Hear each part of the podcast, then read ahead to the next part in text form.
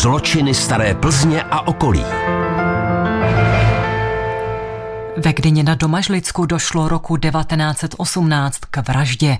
Víc nám o ní v dnešním díle našeho krimiseriálu poví ředitel státního oblastního archivu v Plzni a zároveň spoluautor knihy Kriminální případy a aféry ze Šumavy, Pošumaví a Českého lesa Karel Řeháček. Spáchala ji 60-letá Terezie Peršonová, její dcera Marie a obětí té vraždy byl Peršonové bratr Josef Vondraž. Nejlépe by bylo, kdybychom neřáda zabili, nebo já si vezmu život sama pronesla skoro 60-letá Peršonová ke své dceři Marii, protože už nemohla vydržet vztahy, které v jejich rodině dlouhodobě byly. Ona se nesnášela se svým bratrem, který se v roce 1917 vrátil z války, ujal se z děděného majetku a hospodařil právě s Peršonovou a její dcerou. Jenže soužití to bylo obtížné. Špatné vztahy vedly k neustálým hádkám, Vondraž obě ženy týral a Marii, jeho neteř, dokonce vyhnal z domu. Takže osudová myšlenka byla pronesena a realizovala se. 16.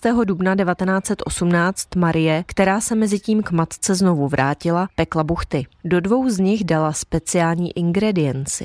A to byl prášek nalezený v plechové krabici, schované pod prknem na záchodě. A ty dvě buchty upekla zvlášť. Dala je strýci sebou na cestu do Plzně, strýc odjel, vrátil se, ale vrátil se rozčilený, vrátil se s průjmem, s bolestmi břicha a se zvracením. Vy jste mě otrávili, křičel. Otrávili? Ano, otrávili, jenže nebylo to poznat. Strýc ještě tehož nezemřel. Lékař, který byl přivolán, konstatoval smrt v důsledku zápalu plic.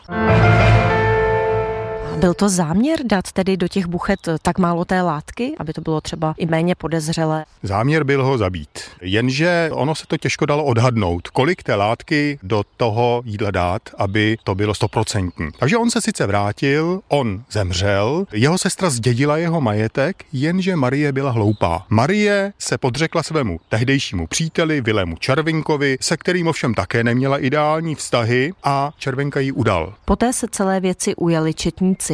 Přestože se psal už rok 1925, to znamená, už to bylo sedm let po té vraždě, tak se díky exhumaci těla, ale hlavně díky tomu, že se v okolí toho těla nacházela půda, ve které byly zjištěny zbytky arzénu, tak se podařilo tu vraždu prokázat. Nakonec Marie dostala do životí, no a její matka tři roky těžkého žaláře za spoluúčast. Takže kdyby mlčela, tak by to asi prošlo. Mlčeti zlato, mluviti stříbro. Říká Karel Řeháček, ředitel státního oblastního archivu v Plzni. Kateřina Dobrovolná, Český rozhlas.